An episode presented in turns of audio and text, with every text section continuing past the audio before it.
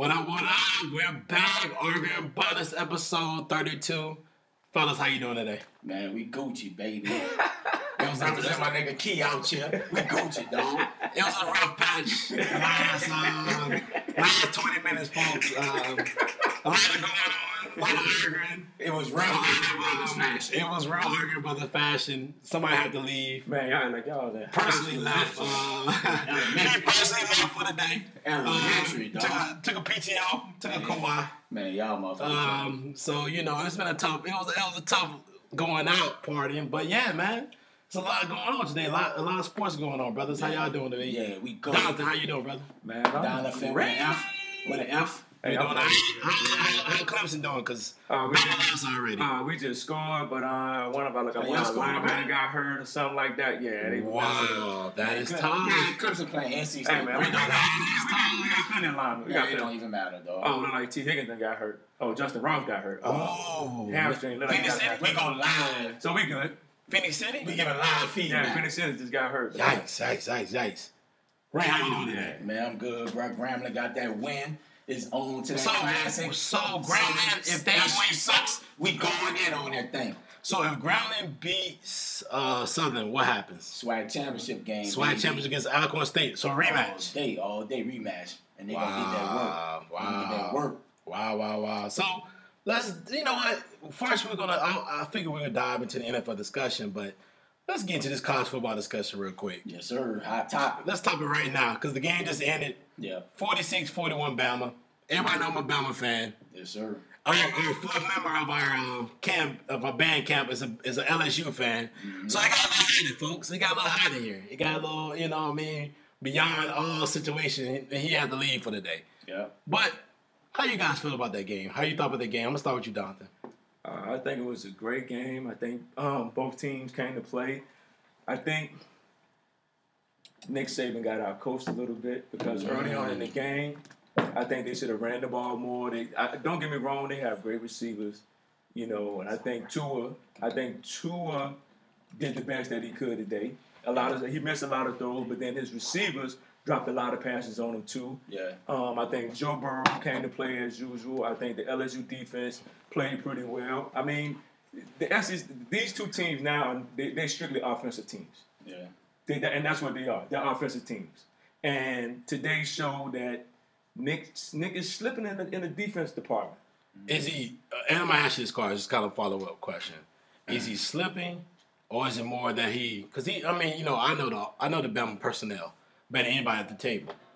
Is it more because of the fact that he has two freshmen starting linebackers, inside linebackers, so he has to play a certain personnel, and the fact that LSU is playing a spread concept offense that forces you to play a certain base defense or a certain exclusive defense, and then you got to really know that your nickelback and your dimeback is good enough to shut down probably their second or third best receiver. What do you think? I still think Nick is slipping a little bit. Mm-hmm. Because Nick done seen everything. Nick done had freshmen in those positions. He's had freshman D linemen, freshman safety. He done had freshman talent. Right. And they still got it done. Right. They still got it done. No matter how we look at it, he still got it done. Whether he's had defense. And I'm not – it's either they're not paying attention to detail because Nick is very detailed. Right. No matter what no matter what people he's had in that freshman sophomore, Nick is very detailed. Either Nick is not getting his message across, or those guys doing their own thing.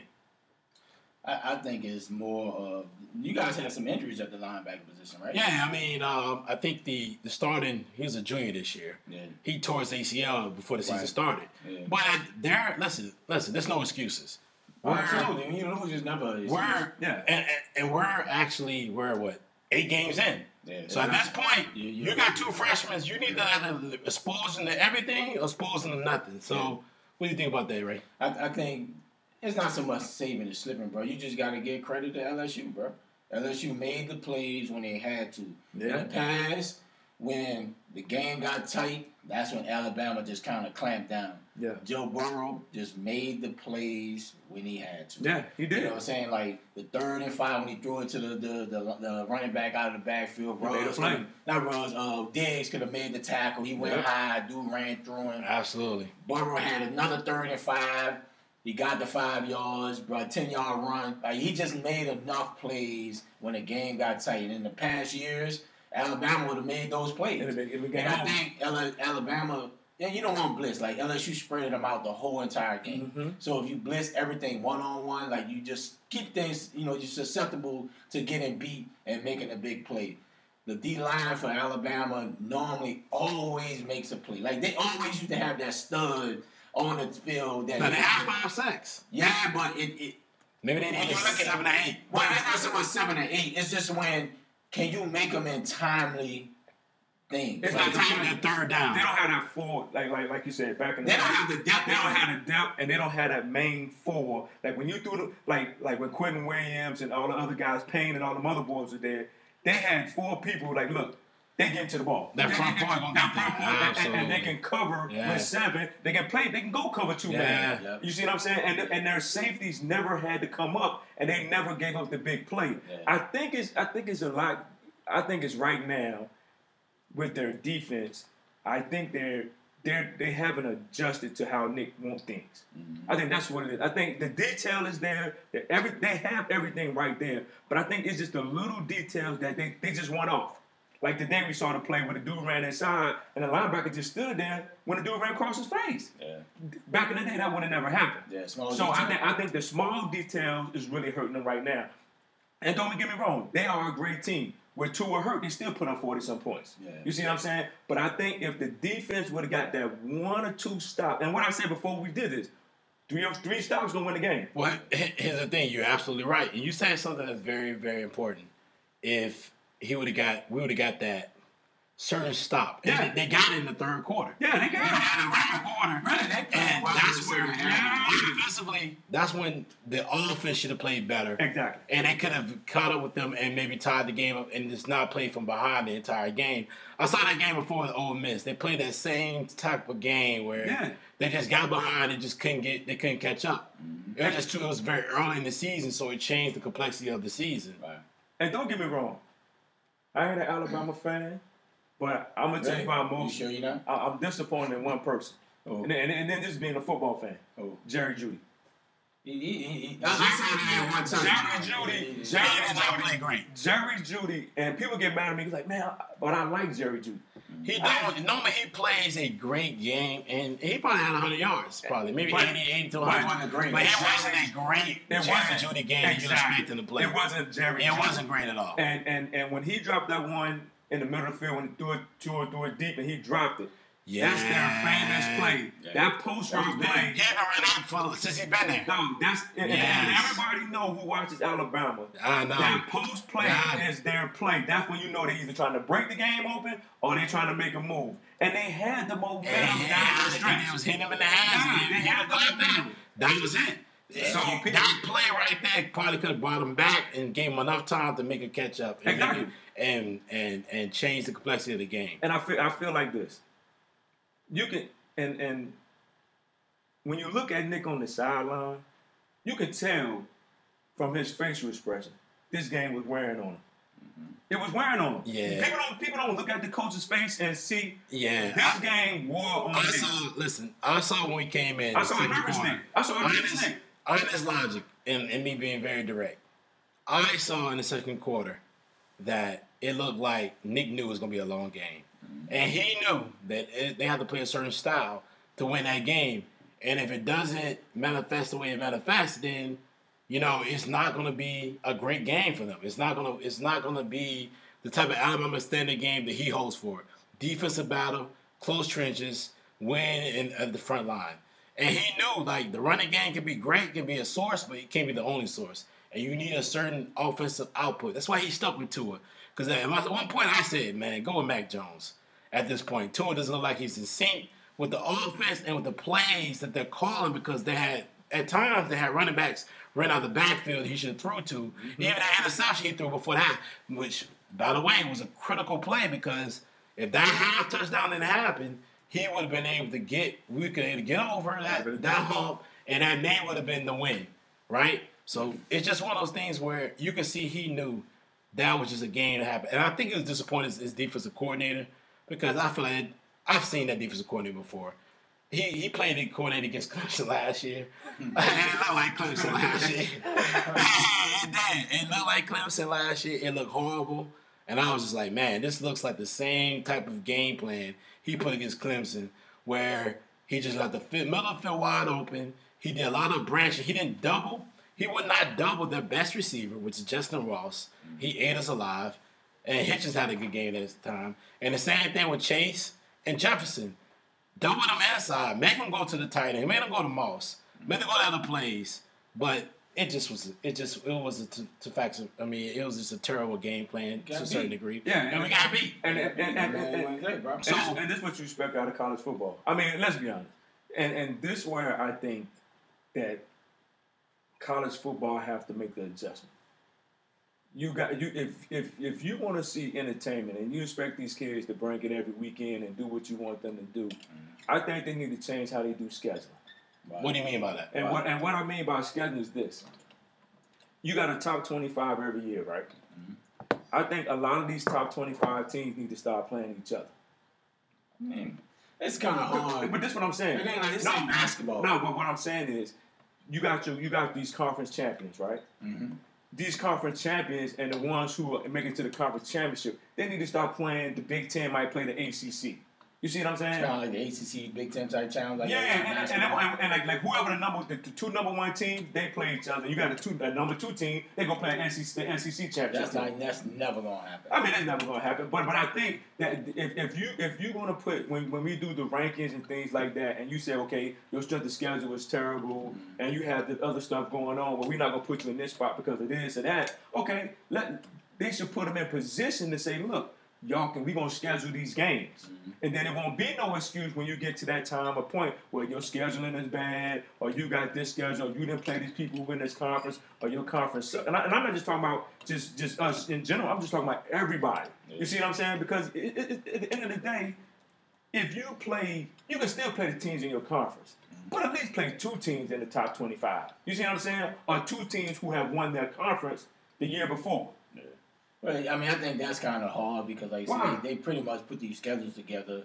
You know, but you can always 3-4 years out. Right, so it's kind of hard to say, I'm going to play this the ACC division champ, and I'm in the SEC. Like, that's kind of hard. Listen, it's not hard. It is hard. It's not hard. You can out for a long time. But you can adjust. You can make the adjustment to make that play. You make an adjustment on everything else. Yeah, but I mean, basketball is a little bit different than how. Basketball, football, like they be signing these contracts. They be signing, 2030 we playing Georgia. You know what I'm saying? Like these type of it just that's never gonna work. But when you talking about the LSU Alabama game, for me, I think Steve Sarkisian, like Tua, whatever you want to call him. I think he panicked because when LSU jumped on you guys early. Like, you knew Tua ankle was, whether it's healed or not, you've had that surgery before. Run the football. You know what I'm saying? Like, trying to control the game. That's a fair assessment. And slow it down. Yeah. So, get Tua into a rhythm where he can make easy, quick throws, but you controlling the line of scrimmage. But now he's trying to hold the ball. So, like you said, check it down to your tight end or check it down to your running back. He's trying to hit that big play down the field. And he's holding the ball, and he's taking a little bit more hits than he probably should have. I think it's a fair assessment. That interception before the half was critical because he shouldn't throw that pass because Najee was coming around the end, and they only had like 11 seconds left, 14 seconds left. So you throw the Najee coming out of the backfield, that's a first down at least. If not, that at least goes into the half. You just go in, and your defense can regroup and play a different game. So. That interception meant a lot because you lost by 5. Well, and 2, they didn't get no points out of that first drive when he fumbled. Fumble before. No, the first drive.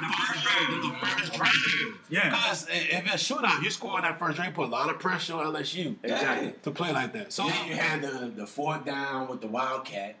You didn't get that. Yeah, I didn't get a number for a third down. I didn't get this. You throw a screen back to the receiver 5 yards behind the line of scrimmage, trying to get 3 yards. It's just when you lose, you look back on a lot of different plays. And they're going to have to look at it like that because you're absolutely right, though, bro. It's one of those things where there are plays to be made. Oh, yeah. They did not make them. Yeah. And he made some calls. I said to myself when we were watching the game, why are you doing it? Like, bro, why are you making that call? So let me ask you a quick follow-up question before we move on to a Penn State-Minnesota recap. What are Bama's chances of getting to the playoffs? I think they get in. I don't think they get in. You know what's going to happen? Michigan going to upset Ohio State. I know it's like man. Let me say this. No, and I'm gonna tell you why. I'm gonna tell you why. Shea Patterson is not that dude. He's not that dude, but listen. And he is to lead Alabama out of the national championship picture. But this is the thing. If you didn't get it done, you have to get it done. So if we lose, we're done. Whoa. ACC is not as strong. It doesn't matter. That's why you need to throw the conference. Right, but I'm saying, when you look at the perception. Perception is, the reason why y'all came back. ACC is not as strong as the SEC. The reason why y'all were fifth was because the ACC was scheduling. Let me ask this question. So you better not lose. So we can lose, but this is the thing. You need to look at it by the individual team. And look at it. And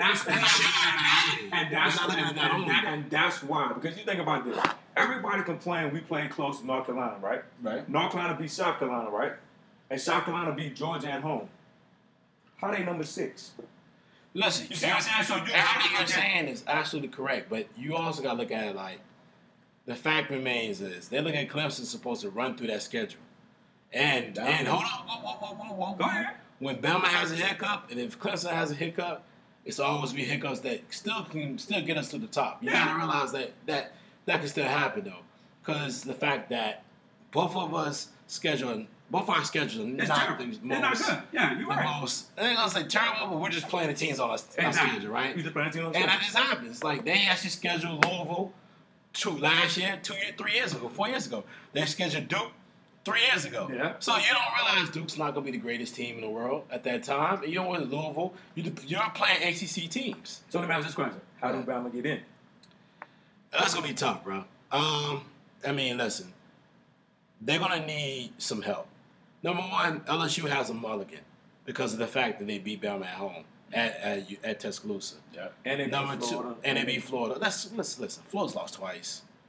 Yeah, but still number 10. Texas lost 3 times. Auburn, at the end of the day, can lose 3 times, maybe 4, and they lose to Georgia. Yeah. So those wins are not going to be as great at the end of the season as they are right now. But Bama need help. Bama, at the end of the day, here's the thing. Where does Bama land in the top 6 coming up real soon? In that actual NCAA playoff, right? They're not dropping 4. Because, hold on, here's the thing. That's about to say. They're not dropping 4. Georgia 6, right? 5th was Clemson, 4th was Penn State, Bama was 3rd. Now Penn State lost to Minnesota. That's true, right? And Minnesota can run out, but everybody knows Minnesota's schedule is not the greatest. Yeah, they're not winning. So you gotta realize that in general, and the fact that Bama supposedly lost to the number 2 team in the nation, that could have a chance to beat them, and they lost by the 6 that the gamblers didn't give them. But they lost by the 6.5 that's out there. But let me ask this question. Uh-huh. Was the Bama and LSU game really that close from the eye test? From the eye test, I mean, it was 39-27. Listen, it was 33-13. I'm just talking about the overall game itself. Let me ask you a question. From my eye test, it was 33-13. If Bama doesn't get that interception going to the half, it can be 26-13. Bama came out better in this defense, played better in the second half. Actually, the game was 46-41. So that means they gave up 12 points in the second half.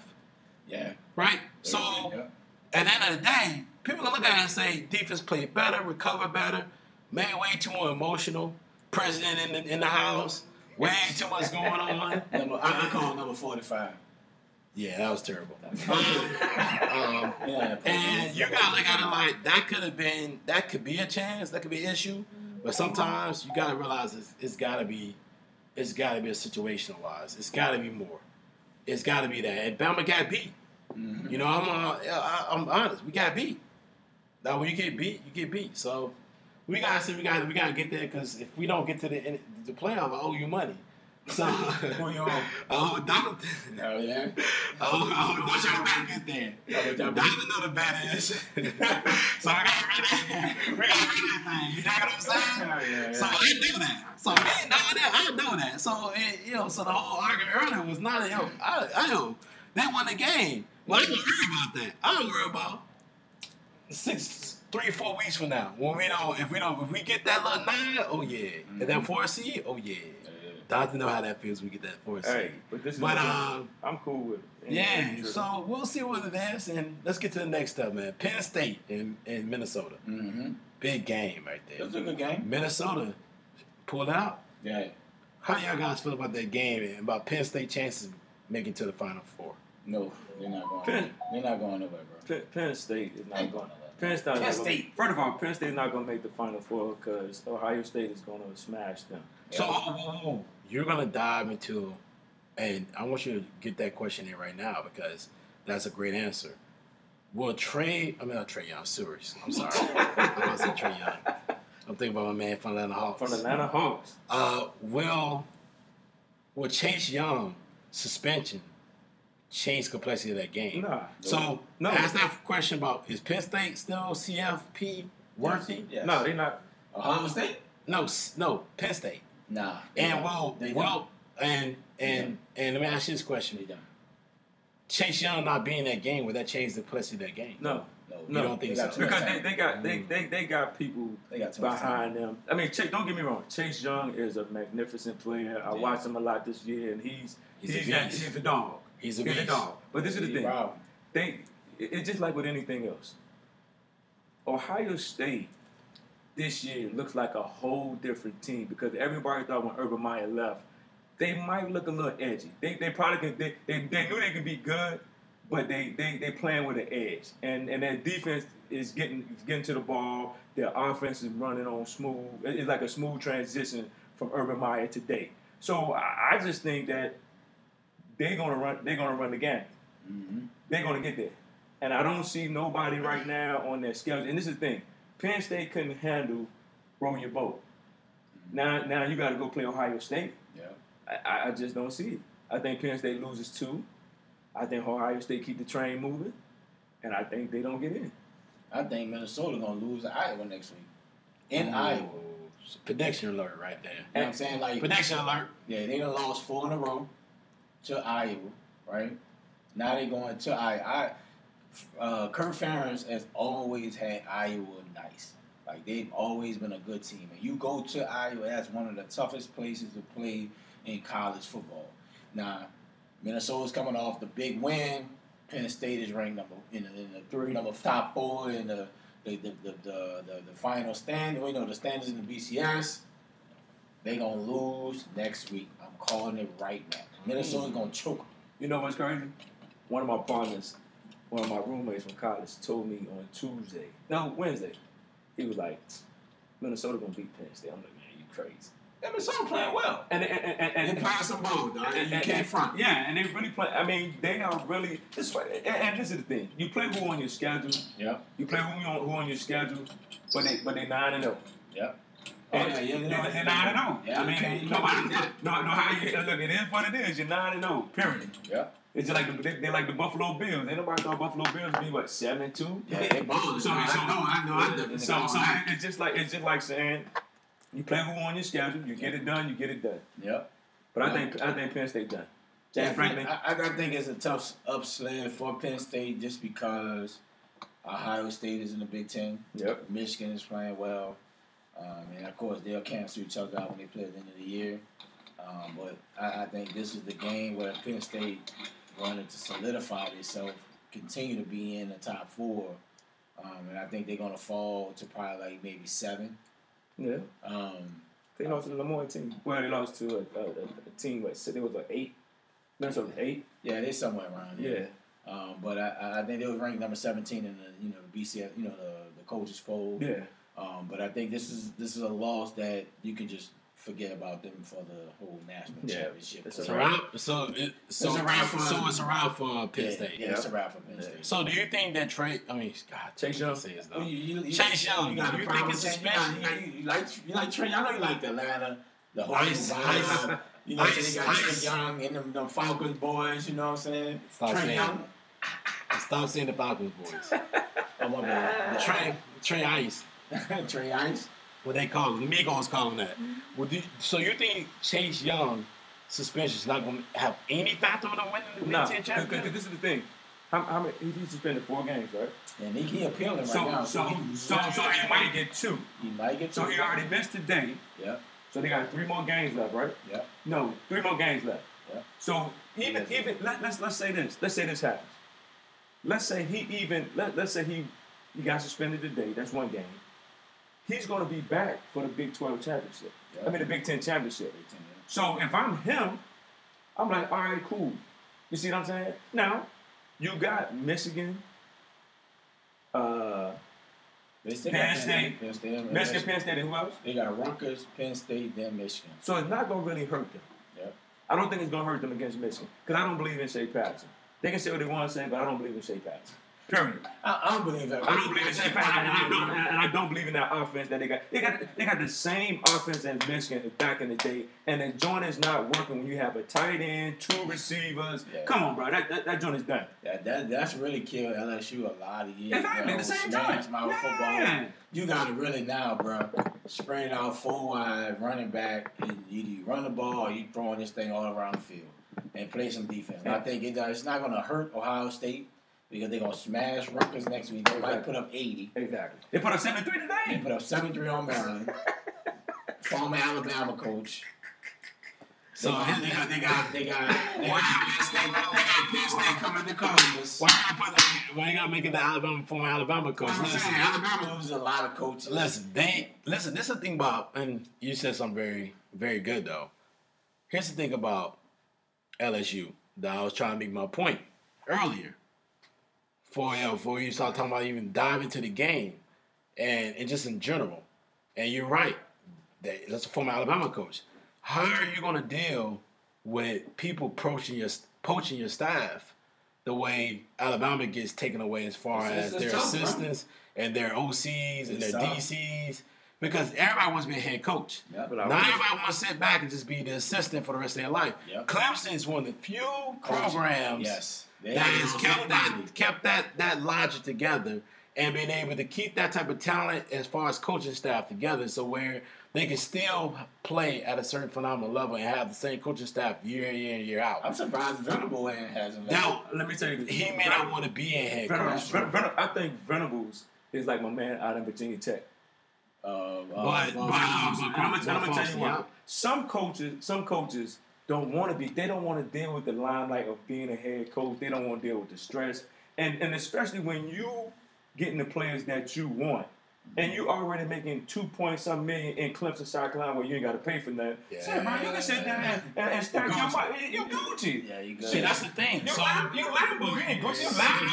You liable. Some coaches want that. Some coaches don't. So that's the expectations that I look at, right? Like the expectations of us being in a situation where, or LSU being in a situation where their coaching staff gets pulled, their D coordinator or their officer, that like they still have the same co-coordinators. The whole everybody. Yeah, so that continuity that they have is still there, and it's key. So everybody is look out, know what type of play to call in a certain situation. The only person we lost was Chad Morris. Yeah, bro. See, he went to SMU and then Arkansas. He about to get fired. Anybody get fired at Arkansas. So it's just one of those things where you gotta have that continuity there. Yeah. You don't have that continuity, bro. It's tough, bro. In college football, you're still trying to maintain the same system, and I feel like that's to me is where I feel like Nick is really seeing. He's looking at the continuity that he's trying to build, and he's like, I can't do it. Keeping a new staff every 2 years, and that's sometimes it's on Nick because he presses coaches way too hard, and he grinds them out. But when you're making $1.5 million a year, and you're a coach, and you're one of the highest-ranking officials in Alabama, that says a lot about what they think about you, and they feel like, yo, you should be producing when it comes to the talent you get. But this is the thing. I got your point on that, but I think now Nick is not getting the depth that he had before. Well, the depth comes from injuries lately. And not even injury, it's the drive. And the drive is really the depth is killing them. The drive is killing them, but also when you got Kirby going to Georgia. Georgia's a good school. Yeah, they're pulling out talent. Absolutely. You're competing against your own Arsenal people. You not only just Kirby, you got my man at Tennessee. And that's what I'm saying. Like, you got all the talent rolling around here. No way. Because you think about LSU getting grabbing talent too. So you got to be able to build a system there that you can build your talent up. But you know what? And I think that would make Nick great. Yeah. But Nick's now, great. No. Oh, he's great. But I'm just saying that made him great. But now he is pulling. He's one of the best coaches ever. Period. There's no argument of that. If you argue that, you're crazy. But I think that is hurting him right now. Yeah, you can see it in the game plan. Yeah, that's what's hurting him right now. I don't want to keep harping on it, but you can see they had a lot of restrictions on what they can play on. They had to rely on their front four. And then not even the front four, because the inside of the defense was struggling. They had to rely on the outside linebackers to put the pressure everywhere, and it just wasn't there. And then actually, you had Quinn Williams, you had the inside and outside, and that was a problem. Yep. You can't do it. The front four can do everything, and you don't have that dominant defensive end. No, well, Terrell nice. He's nice, but Terrell. When they had the dominant defense in that, when you went to that joint to the outside, they was getting there. But I'm saying, I'm saying like this year, this is what I'm saying. They didn't have to. I see what you're saying, but I think they did have a great outside linebacker approach with Lewis and you talk about 33. Yeah, I think his name right now. I can give him a minute. But the problem is they don't have the dominant inside pressure. Yeah. So they run that 3-4. So they run that 3-4 defense. So that DN off that inside pressure, they didn't have it, man. Yeah. And we got carved up for it today. So let's move on. We talk about Chase Young, Penn State, LSU, Bama. Let's talk about the NFL. Let's get it. Let's dive into it. Right, shout out to my nigga Key in here. He was in his feelings today. You had one too many drinks. So let's dive into to the NFL discussion, bro. Yep. Let's go. And first question I want to ask y'all: y'all saw the pass against the Ravens, and you saw Lamar Jackson's performance. Yeah. Shining. Right, you shine. Right, you playing well. Mm-hmm. Is he the leading candidate for MVP right now? Nope. Who's your leading candidate, right? Russell Wilson. And why? Russell has, 22 touchdowns, 2 interceptions. Mm-hmm. Seattle is second in the division behind the undefeated San Francisco 49ers. Mm-hmm. And, Russell has always made plays with a receiving core that you would never really think is one of the top receiving cores in the league. Like, they never had that star receiver. Right. Like, let's say, Atlanta has Julio. Right. Saints got Michael Thomas. Houston got DeAndre Hopkins. Like, they've always had that one star. Houston, you Redskins got Armand. Well, that's about all they got. Seattle has never had a dominant receiver where, 3rd and 5, I'm going to Julio. He's going to make a play. So, he got Tyler Lockett, Metcalf. He got, he got a cast of characters. And he's making plays this year and putting up huge numbers, and Seattle is winning. They got a nice running game. So I like what Lamar's doing, but when you 6-2 versus what Seattle's doing, I think Russell is leading, but Lamar's balling. I cannot take the nine what the dude's doing. He's not just a running quarterback. He's actually throwing the football pretty well. Granted, he got a solid tight end. He's checking it down a lot, but when you beat New England, it puts the radar on you. It put eyes on you. Not like, damn, Baltimore, doing some things. Now, they division terrible. That helps. You know what I'm saying? But I think Seattle has a tougher division, and I give Russell that nod right now. They still got to play Frisco this weekend on Monday night. It's going to be a huge game in Frisco. But I think Russell has the edge. I got Lamar coming in second right now. Let me follow a quick question. We go to Donovan real quick. Let me ask you this. Hell with Mr. Cullen. I'm being nice. You don't need to talk. No, I just want to ask this question. So Lamar beat the GOAT. No, Lamar beat both of them. Russell Wilson head to head. Yeah. Do you take that into account? I mean, I do, but you know, it's a team game. I like what Russell's doing with the production that Russell has. Lamar is doing his thing, no doubt about it. I still have Russell a little bit of an edge, Lamar second in the MVP race. What you got cut off? Man, stop playing, man. No, I'm asking. Stop playing. I'm just saying. No, don't be calling for Russell. I got to give it to Lamar. This is why. Why? Because he's black. Yeah, because he's black. Yeah, both of them black. No, Russell next. They like Tiger complexion. You know I am. Like Native American. I'm not sure if he's like mixed. Right? I'm like, bro, you're like mixed, so I'm not sure why you're saying like. I'm Creole, man. I'm going down. Yo, because your mom has a little reddish. I'm like, why your mom has a reddish? That boy. We represent Macomb, Mississippi, baby. We out here. Somebody the family was on the house. All right, go ahead. On the ship. No, Russell got curls now. I know. Russell trying to be hip. He trying to be hip, dog. No, he wasn't wearing them curls back at Wisconsin and Ohio State. Yeah. Stop playing. Yeah, man. I mean, don't be looking at the damn game, man. Hey, look. Give me. You don't know what you're about to talk about. First of all, I got to go with Lamar Jackson. Right? Number one, Lamar Jackson went to Seattle and they punished Seattle. Mm-hmm. They didn't just beat them; they punished them. They came back home and they took care of business with the Patriots, and they made the Patriots defense look like, man, damn, y'all really did play a bunch of sorry offenses in the beginning of the year. Mm-hmm. And, you know, we know that they got Lockett, Metcalf out in Seattle. Who the receivers for Baltimore? That's true. That's a fact. Marquise Hollywood Brown. You got Sneed. You got Andrews at the tight end. But this is the thing. You're right. I mean, they ain't really got no offensive team. But they're a running team. Like, you don't think of... But you don't think of... Baltimore as a passing team. Yeah, but you think of Seattle as a passing team. But he got a great passing percentage. Yeah, I mean, like you said, Lamar is balling. And now, the only hiccup that I get against Lamar is he stumped his toe playing the Browns. Because the Browns is terrible. They're trash. They're just terrible. And he stumped his toe against the Browns. But I think they're 1A, 1B. I'll say that. Because both of them are putting up numbers for teams that don't have those mega stars. Mm-hmm. They don't have mega receivers, right. But they have people that are consistent. Mm-hmm. And I think those two guys are 1 and 2. I mean, because they putting forth a lot of effort for their team, and their team their winning depends on those two guys. Yeah. Period. Everything depends on Russell Wilson.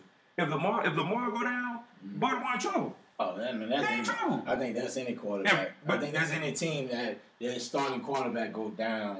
There's not many backup quarterbacks. Exactly. It's not like in Kansas City. Matt Moore. Don't get me wrong. Matt Moore did a great job, mm-hmm. But at the same time, but at the same time, Andy Reid put him in position to make simple plays to keep him from getting killed. They got a team over there, and they do. They do. Cause I'm like, you know, the receiver, what's his name, the Detroit guy? Tyreek Hill. How in the hell Tyreek Hill, 5'5", catching the ball over 6'3" DBs, and he have two people on him? See, bro, when you got hots, exactly. But it's amazing. So to say all of that is, their coaches are doing a great job of putting. Lamar Jackson and our boy in great position, Russell Wilson in great position to make plays with receivers that are just simple receivers. Mm-hmm. They're basic guys. They go out. They're consistent. You know, you're going to have Lockett make a big catch, a big play every now and then. Yeah. You know, and that's why I say they are very important to their team and their organization. That's why I give them 1A, 1B. This is what separates elite quarterbacks from average and just middle of the road quarterbacks. When you have a receiving core, you can't name neither one of them. Exactly. And you put up big numbers, and your team consistently wins year out. Yeah. And you make players better.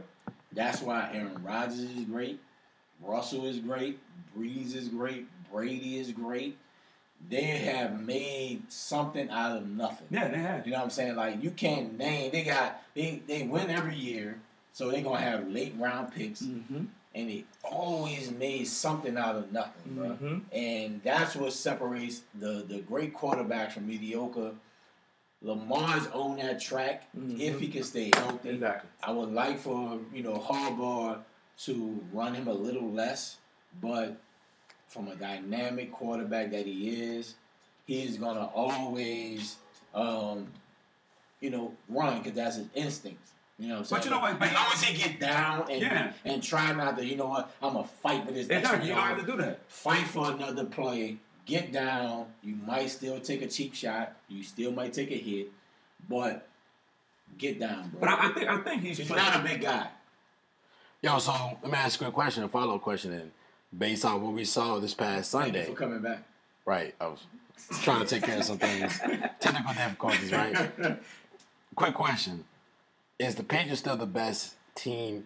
Because they won the chip last year. We all know they won the Super Bowl, and they already crowned the best team in the NFL before last week's game, right? Are the Patriots? Because we saw the power rankings, ESPN, Sports Illustrated, other organizations that put these out. Are the Patriots still the best team in the NFL? Hell no. Or was they exposed? They never was. Okay, right. So you already dive in. So I know you feel like the Saints the best, but all right, cool. Dive in, bro. I'm not even gonna be biased. I know the Saints are the best because, like I said, we lost our starting quarterback.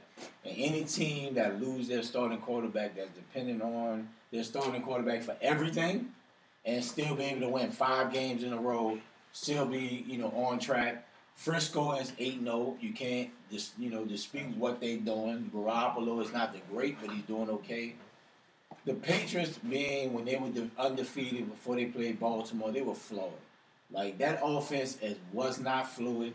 They were not really that great, but their defense was just bowling out of control. They had a weak schedule for the first 7 games of the year. Instead of 8, ain't it? Until they played Baltimore, right? They played Baltimore. They had a real soft schedule. And they did what they had to do. Like, you can't knock it. You can't hate on it. They played the schedule that they played, right? They beat Buffalo, and Buffalo's ride now was 7-2, 6-2, and you can't deny it. But when I look at the power ranking and to say that New England is the best team in the league prior to playing Baltimore, no way. Like I don't respect playing Washington, playing Miami, playing the schedule that they played. Like come on, dog. Like, for their offense is terrible. You gotta respect the schedule because the schedule is what it is. I just think you don't respect the hype that they were getting. Well, I mean, I think because they got the hype because they're the Super Bowl champion. Yeah, but I'm just saying Tom Brady's team. Yeah, but I'm just saying for what I mean by the hype is by them pounding the offensive teams that really don't have a great offense. Mm-hmm. They made their defense look just that much better. Like they look great. Yeah. Until they play somebody who can move in the pocket, who can make plays and things like that. And don't get me wrong, I think New England still is going to be there in the end. Oh, absolutely. They're going to be there in the end, but I think they do have a lot of challenges, and I do agree with you. They missing that piece of ground on offense. They missing everything. Yeah. Don't get me wrong, they're missing, but I think Gronk plays a big part because they don't have that dominant tight end that they can go to when everybody else is stinking it up. So, and I think their offensive line, too, is struggling. Their offensive line is struggling. So, bro, outside of the Pittsburgh game one when they had Roethlisberger, okay, I give him that. He's done. You never know what they had at that point. Pittsburgh, you thought would be good. And they always pound Pittsburgh. No, they had Miami, New York, Buffalo, Washington, the Giants, New York, Cleveland, and up until Buffalo. Combined, they might have. I mean, 6-12. Let me ask you a question because you brought up a good example. They don't have that tight end, that effective tight end they had in the past. But here's the thing, though. There are only maybe a handful of teams that have that type of tight end. You're right. Anyway. Yeah, so Grant was more of a specialist than he was just a tight end. So you can't hinge on the fact that they didn't have that tight end. The reason why they're not playing well, they should. Yo, they can play well eventually, but at the end of the day, you got to realize it's more to it than anything else. I think for me, when Brady is in a pinch, when you got a 6'7" tight end, he's going to always win that matchup. That's easy. Right? And that was his security blanket. Mm-hmm. Outside of Edelman, like, he had a security blanket. I knew I could go to Gronk and throw it to him in a position where he can make a play. He don't make a play. No, he's 6'7". He's bigger than anything, any player, or safety, or corner. He's bigger than him. Like, he can always just throw it in his radius. He's always going to make a play. He doesn't have that now. And that forgot him to the Super Bowl last year. You know what I'm saying? Now you just lost to Baltimore. You got Philly, which is an up-and-down team, right? Then you got Dallas, Houston, KC. That's tough. That's a gauntlet right there. That's tough. You know what I'm saying? But at the end of the day, they're going to mess around, get 12 wins. They're going to be the home field advantage. Home field advantage throughout the AFC like normal. You got to go to New England. And they only got to play 2 games. And you're not winning. And granted, look, Brady is the GOAT. Like, I will never dispute that. But when you win your division every single year, you go into the season, man, that's a layup. And my man Key was saying, man, that's Ginobili. That's a layup on a Benny goal with a left hand. That's super easy. They don't want it. Out of 20 years, they done been there, right? They done been there 20 years. I bet they won the division 18 years. No, the division is super easy. So they always going to get home field advantage. The goal is to New England, you're not winning. Well, this is the thing. The only team, and this has always been a bad matchup for them. It's Baltimore. Mm-hmm. I really do think Baltimore can go physical. And I do think Baltimore can go in there and beat them. I think Baltimore can go in there and beat them. I think Kansas City can beat them. But you need a healthy Mahomes. You can't. Yeah, I think it'd be healthy. By the time they get to them, he'll be yeah. So. But I do think tomorrow against Philly is a tricky game for them. Philly just so up and down. And true, they are. But this is the thing. They got bye week this week. So next week they play each other. Yeah, so this is the thing. Coming off the bye, and it's at Philly. Yeah. So it's a tricky game. If Philly comes to play like Philly can play, and they play to a high level, I think Philly can trip them up and put them and really put them in a bind. It's on Wentz. Yeah. It's on Wentz. But like I said, man, Brady and them has played a soft schedule. Yeah. And you know you're supposed to pad your wins. When you got a real soft schedule, and I can't knock it, but New England, New England is New England, bro. It's just kind of what it is. It's just what they do every single year. They mess around and get 12 wins every single year. 12 and they're gonna be there. They're gonna be there, bro. So let me ask another question coming behind that, then, and then we can follow up with the AB situation. Yep. Can the Steelers and the Raiders still make the playoffs? Because they both play well. One is 4-4, one is 5-4. Mm-hmm. Can they both make the playoffs? Them both playing well, and Tomlin doing a hell of a job, and Gruden is doing a hell of a job too. I'm gonna start with you, Jonathan. Can they make the playoffs? Because they both playing well, and they both doing their thing right now. No.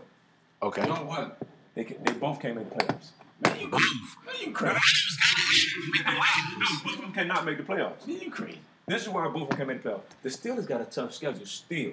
Ooh, have you seen the schedule? They still got a tough schedule.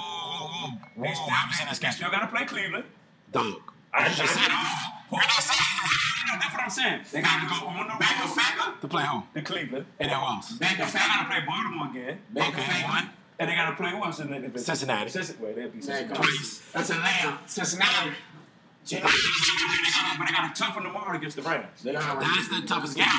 Yeah, but this is the thing. And I got 4 weeks. That's the toughest game. But you know what though? I still don't have full confidence in their quarterback. Listen, Pittsburgh is gonna. It's a pick 'em against the Rams. Rams gonna beat them tomorrow. They're beating Cleveland. They're beating Cincinnati. They're beating Cleveland again. They're beating Arizona. They're beating Buffalo. They're at New York. They're beating them, and Buffalo's a tough one. You know what I'm saying? Yeah. Outside of Buffalo, they're going to beat Cleveland. They're going to beat Cincinnati. It depends on their quarterback. I mean, now, I will say. The quarterback ain't great anyway. I'm not saying like that. Mason Rudolph, come on, dog. But I do think the Raiders, I said the Raiders when we first started talking. I said the Raiders was gonna make the playoffs, right. And y'all told me, y'all said, "Man, that's what you saying. That's what you did to me. Man, stop playing. Stop playing." So I want to give John Gruden. I give him credit. I'm gonna give him credit this year because I was like, "Man, John Gruden ain't no good coach." But he was saying one good coach. Well, he okay. But this year, even without the, with all the distractions they had at the beginning of the year, he has had this team ready to play. Yeah. He lost a close one to Green Bay. Yeah. He lost another close one with Houston. So it's not like he hasn't had them in position to win. Mm-hmm. He had them in games all year. It's just that a couple of few games here and there, he was one player away from beating Deshaun them last week. Yeah. So he has done a great coaching job despite all the distractions. Yeah. And with the AB situation, and I'm looking at AB right now, like, bro, if you would have just chilled out, and then again, it might be a good thing that AB didn't leave, and they probably wouldn't have been playing like this. He probably wanted the ball all the time. He spread the ball. And so now he's spreading the ball to everybody, and they're winning. That is a great segment. We're gonna go to AB real soon. So keep going with that, though, Donovan. So, let's go. So you think about it, AB. Cried and cried to get out. Yep. He cried and cried. But this team knew that, like, hey, we got something here. You know what I'm saying? They knew. And don't get me wrong, they're not great defensively, but they played good enough defense to win them games. Yeah. And so I'm looking at AD like, AD, wait a minute. You cried and cried to get out of there, but from when these guys playing, they playing to win. They ain't playing like they going to just suck or they just going to give the season away. So I do give John Gruden and that organization credit for just sitting there saying, you know what? We done got rid of that headache. Don't worry about it. We don't need him. We got the guys in this locker room that's here to play, and we're going to make it happen. And I'm going to give a big up to the running back from Alabama, Jacobs. Jacobs is putting on a show. Oh, bro. That kid is really putting on a show. He's number one. He's a lot better. You just cut him off. I'm sorry, no. No, I let it go. He stopped. I let it go. He actually stopped. And the one, he's better. I thought, I thought he was gonna be really good.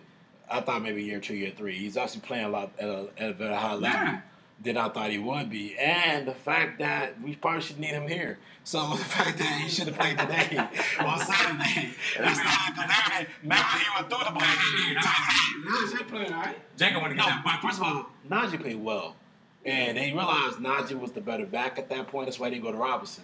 But I still feel like, you know, the Raiders have a great chance, but I feel like the Steelers have a greater chance. And the reason why I think that, not the soft schedule.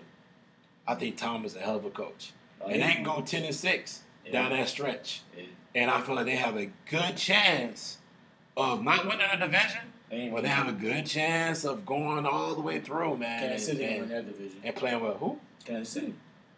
Who? Pack my homeboy. Division, bro. I said division. The AFC West. No, they're in the AFC. Oh, sorry. What was he talking about? Who is he referring to? Our podcast fans. Stay off the drink. Baltimore schedule, bro. Stay off the drink. Let's go to the guy with the swift pass. So who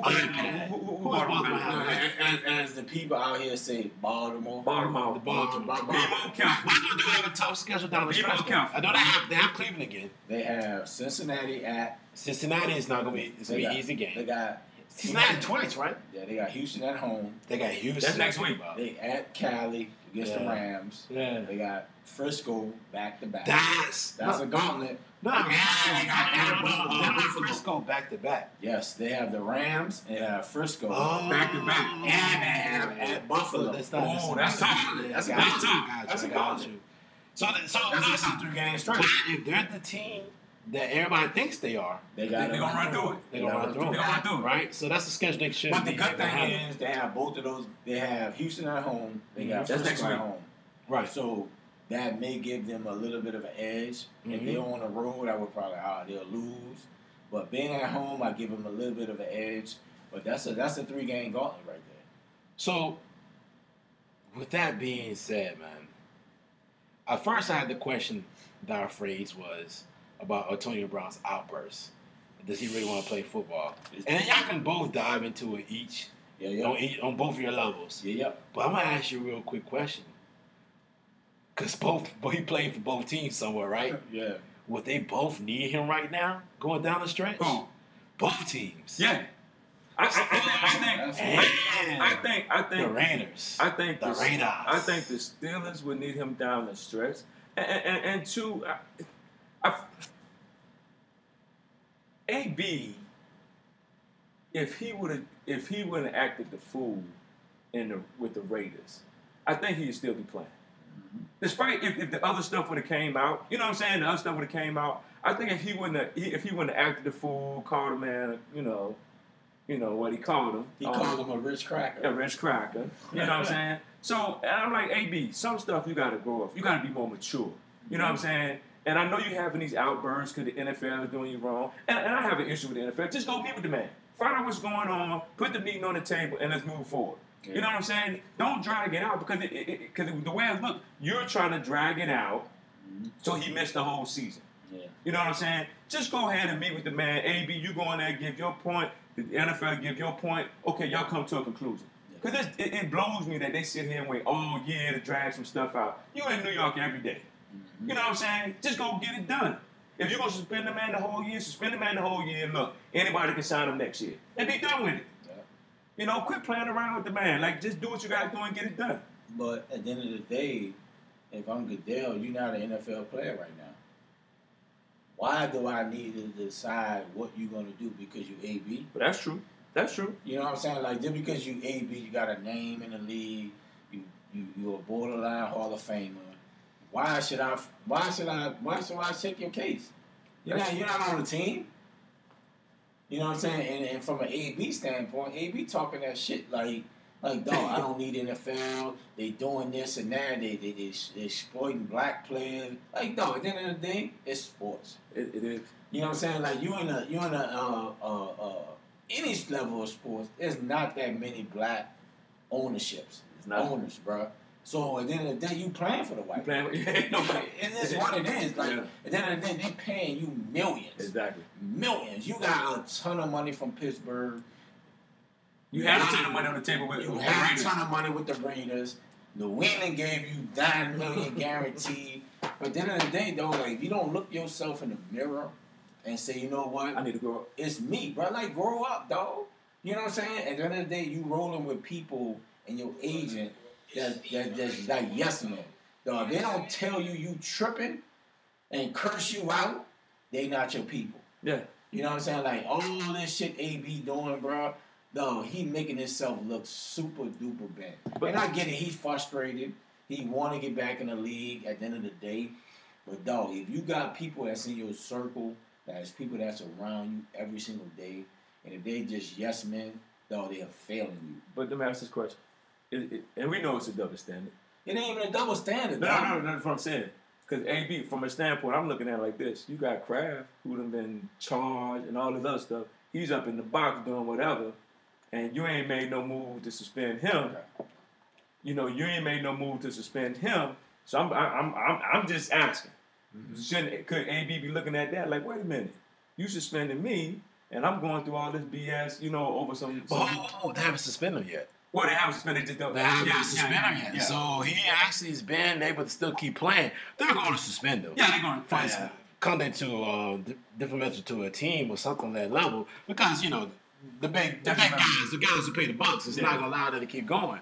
But at the end of the day, they have not suspended him yet. So he's actually been able to do what he needed to do and act a fool and do what he's been doing the entire time frame. So it's been bigger than that. So he has to understand that it is going to be an issue with him. He's not going to be looked the same. He's going to be dealing with things differently. But you know, we all know, you know, we deal with a world that you don't get a lot of chances. Oh, no, you don't. Right? You know what I mean? We don't deal with things out of chances. And I want to make sure that everybody understand things in this perspective as we did what we do. Not only as we all have 9-to-5s. And at the end of the day, you know, when we're doing team stuff like this, everybody's got to be on board. We don't get a lot of chance to do a lot of different things.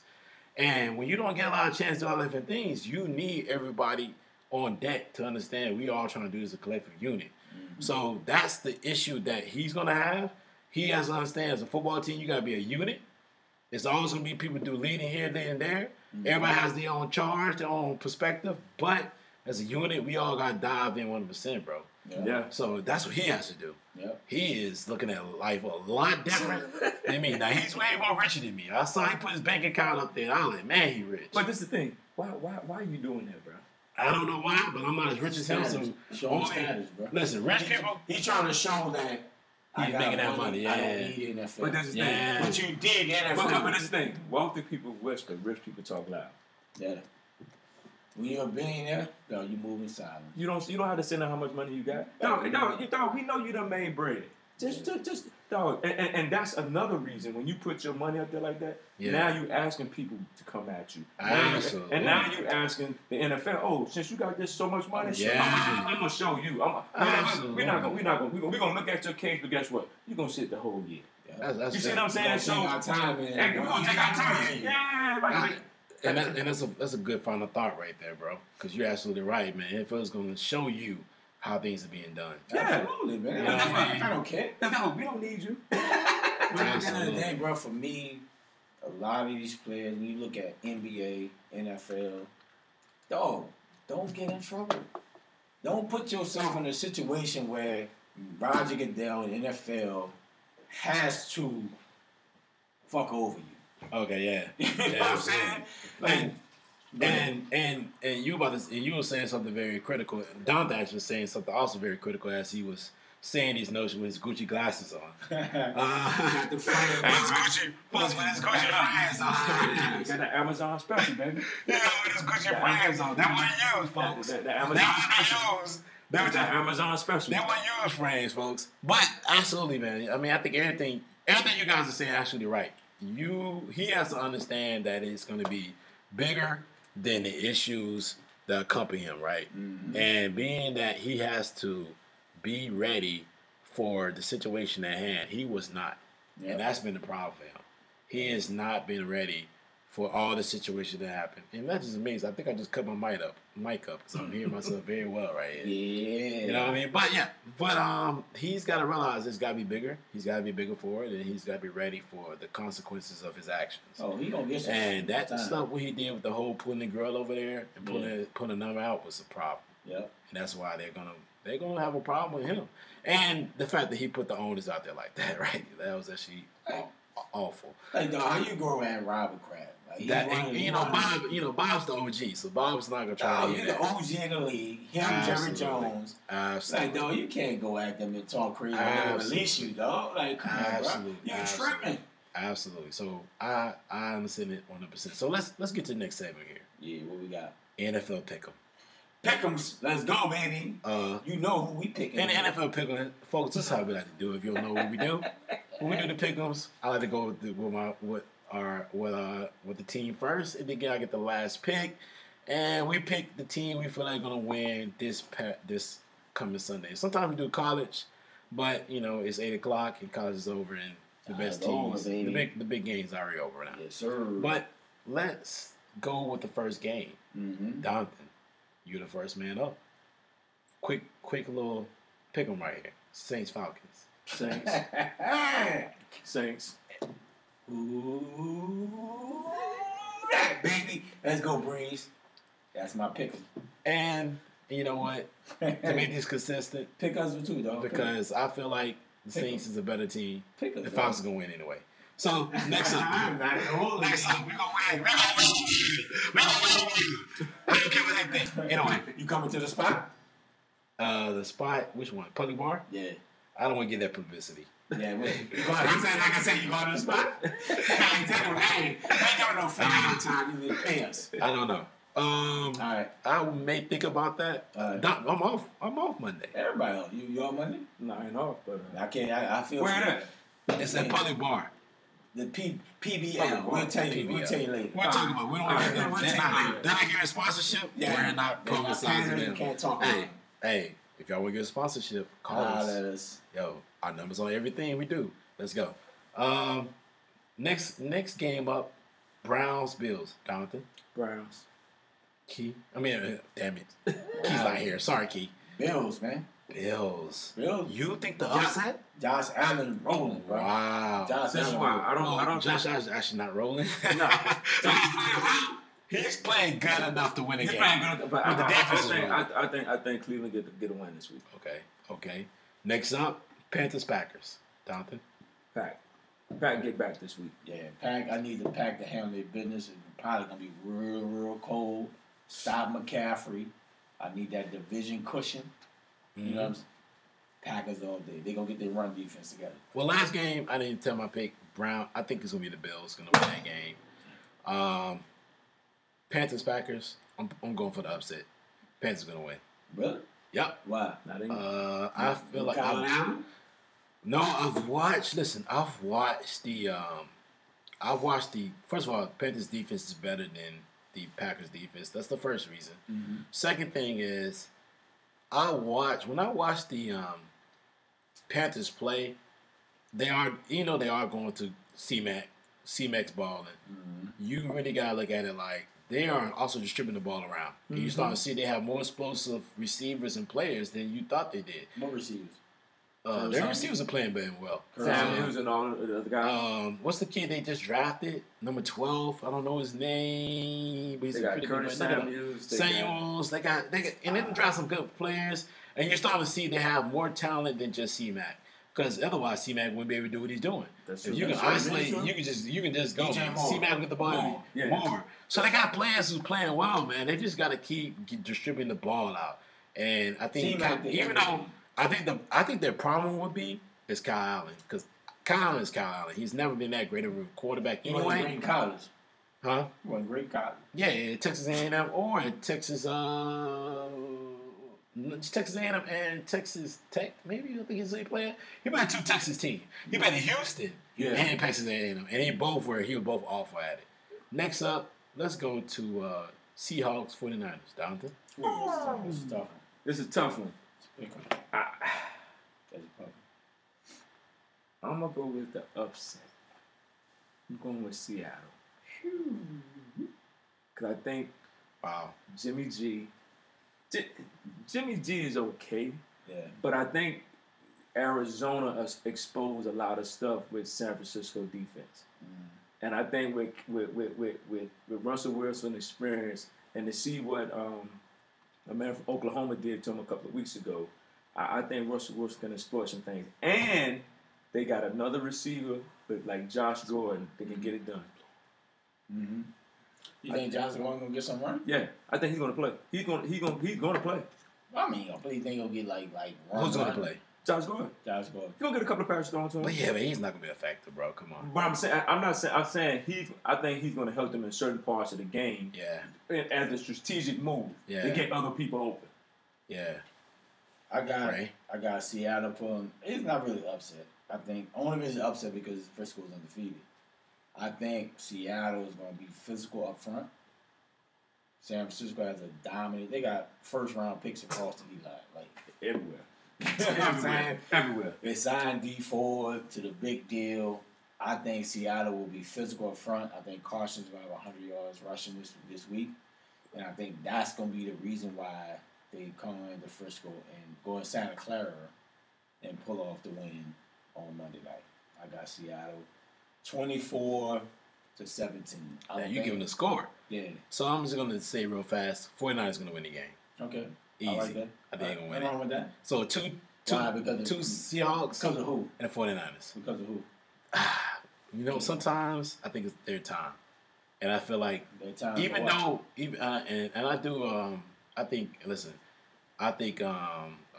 I was about to say Triple G, but he's not Triple G. Jimmy G. They call him Jimmy Triple G. Jimmy Garoppolo. Jimmy Cornstar. I think Jimmy Pornstar would be the difference. Jimmy Pornstar? Because that's what they call him. Jimmy Pornstar, right? They don't call him that. You know he's dating the Pornstar. He was dating the Pornstar. So Jimmy Pornstar, I think he's going to play well. And I feel like that's going to be the difference. Okay. I feel like that will be the difference between that game. And I feel like, yes, I feel like they're going to win. Okay. I feel like the 49ers going to win. Let's go to the next, though. Rams Steelers. Who you got? Something. The Rams. Rams, okay? Great. Don't get me wrong. I mean, I understand they trash, but this is the thing. The Rams got to keep up. Because they got to keep up with Seattle. Seattle got two losses, right? Yeah. So if Frisco beat Seattle and the Rams beat Pittsburgh, they tied for second. Got to keep up. Mm-hmm. I got the home team pulling off the win against the Rams. Golf is just not playing well this year. I think because Gurley has not been affected with the knee injury, or if you got a knee injury, whatever the case may be. You got the arthritis. Golf has been affected by Gurley's play. Mm-hmm. And I think Pittsburgh, since they got Fitzpatrick at the safety or corner, whatever he plays right now, he has really changed their defense. And I think Pittsburgh is playing well enough as a team. Rudolph is making enough plays to be able to pull this upset. It's not even an upset. I think Steelers win at home just because it's a tough place to play. You can't just go into Pittsburgh and be like, yo, I'm about to run through these boys. I think Pittsburgh pulls off the win this week.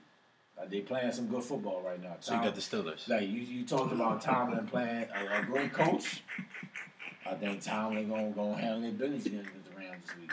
You got the Steelers. I got the Pittsburgh. I got the other black and gold. Guess what? Black and yellow. Black and yellow. I agree. I got the Steelers too. Dang, I like you, dog. I got the Steelers. See when you don't agree with me, man. See how we do, dog. No. We're unison right now, dog. No, it's swag love, dog. We're like, two coaches lectures. That's swag love, man. No. So, before we dive into the next play, the next game, which is the Cowboys-Vikings Sunday Night Football. Okay. Because Monday Night game is trash. You said Monday Night trash? I think Monday Night game is trash. Right, that's Seattle Frisco. Oh, that is Monday. I didn't realize that. I'm sorry, man. Yeah, that's a great game. Sorry, NFL. That's a great game. I think that's going to be a great game, and it's going to probably be a great scenario. And I didn't put that in my notes. That was a Monday Night game. I thought it was a regular game. Mm-hmm. Before we dive into that, I should have asked before we even started, bro. How was Grambling Homecoming? Lit. That was a good time, right? Oh, man. Had a great time? Yeah, it was great seeing all the, my homies. And tell everybody out there, and your grounded folks who watch the show, when's the last time you went to Homecoming? 2013. So when you went down there, man, 6 years. Did the campus look different? Did it change? What's going on with that? It's a lot of change, and I love it. What Gallo is doing to improve the campus. Right? Yeah, the president. Shout out to Grambling. How you feel about Magic Johnson's redonation back? Yeah, the money that they actually that you won't go to pay him. He said, "How that money? Redonate. Give me that $2 million. Let me get that $2 million back." Because I love it, bro. Because he had he got services, and whatever. He got just some dunkso magic. Yeah, he invested into the infrastructure with the infrastructure with the campus. Yeah, I love it, bro. It's been a business. Yeah, I love what Gallo is doing to raise money to continue to evolve what the campus is doing. Yeah, we about to launch the digital library. Digital library? Yeah, nobody's going into a library and checking out books no more. So I'm saying everything's online. They check out books at Grandma? No, not no more. The library's closed. No, the library's closed. You know what I'm saying? Like everything's online, so yeah, absolutely. So being able to launch the digital library is huge. Everything is online now. Yeah. Homecoming was great, man. To be able to just chop it up with people you don't see every day, even though social media is big and you see what people are doing, but just sit there and have that conversation and see what people are doing to catch up with people you ain't seen in a very long time. Right. I'm glad I went back. Hey, I'm glad to hear it, bro. And y'all won, right? Yeah, absolutely. Who's y'all play? Texas, Swag Southern. We beat the brakes off of it. Man, that's good to hear, bro. Yeah, I'm just glad you went back there and I need to get back, man. Plant your seed back there, man. Hopefully, one day soon, man, we can do a show down there. That's lit. That would be excellent. Homecoming Grambling. Let's do it. You know what I mean? That would be dope, bro. Absolutely. We do it from the yard. And folks, just a headway before we go to the next segue. We actually got something down the pipeline. I'm gonna talk to the team. Exclusive with this, but as they say, exclusive. So listen, let's go to Sunday Night Football. Even though we did Monday Night Football first, right? I didn't know it. Cowboys Vikings. Okay, that's a good one. Donta, who you got? If Adam Thielen was playing, I got to roll with Minnesota. But he's out. Yeah, he out. He's out. Yes. So due to the fact that Adam Thielen is out, you're killing me. You're killing my fantasy. Killing your vibe. You're killing me, Thielen. I got to go with the Cowboys. The Cowboys, because they got everybody healthy on the offensive side. Even though the boy from Alabama is a little shaky right now. He's a little shaky. He got a little. Who that? Who's that? The receiver. For Alabama? Oh, yeah. Cooper. He got a little. He hurt. Yeah, he got a little bruise. But he has been playing, so I give him credit for that. But I think Dak. I think they come to play. I think offense get going, thief get going, and I think Dallas winning a close one. Man, hell with Dallas, man. Yeah, I'm just being honest, bro. They're going to win a close one. At home. Ray, who you got? I got Dalvin Cook running that thing all over the boys. Wow. In Dallas. Whoa. Kirk Cousins is going to make enough plays. He's not going to be great. I think he's going to make enough plays to have Minnesota to be able to pull off a close one. Dan Bailey, he's going back to Dallas. Mm-hmm. I think he has that big field goal to pull it off, 27-24. Great. I think it's going to be a close game, mm-hmm. down to a 6-point game, and Dallas wins this game and take control of the division. I think once they win that game and take control of the division, it's a wrap, bro. It's a wrap for overall. You don't think Philly going to bounce back? I think that's going to be too much to toe because Philly got one game out. Hold on, no. They are. They're only 5-4. They have a tough schedule. They lost. Because they lost. They had to win. Yeah. They only got to win the next game against Dallas, but they got to pay the Patriots. They got a tough end of that schedule. Mm-hmm. A lot of good teams that still got to play coming up, man. Mm-hmm. Which is what happens when you got that because they didn't win the division last year, but when you got that top-notch schedule, yeah, you got a lot going on. It's gonna be a lot for them. So what else Dallas got to play? They got a tough schedule too. Yeah, so that's what I'm saying. Well, but you're right though. If they win this game, that gives them a little. Yeah, they're 6-4, 6-3. That's 6-3 actually. That's 6-3. Yeah, 6-3. Yeah. So that's a cushion. Yeah, they have a cushion. Knowing that they got to play the Pats, I think actually the following game for them has to play the Pats. Yeah. So that's a tough schedule and a tough thing to hold. So they got to play at a good level. They got Minnesota. Who's that? Dallas. Okay, never mind. They got Minnesota. Okay. They got at Lions. Yeah. That's going to be a tough one. At New England. Yeah, they got to pay the Patriots, too. Yeah. Home against Buffalo. Yeah, that's going to be easy. At the Bears.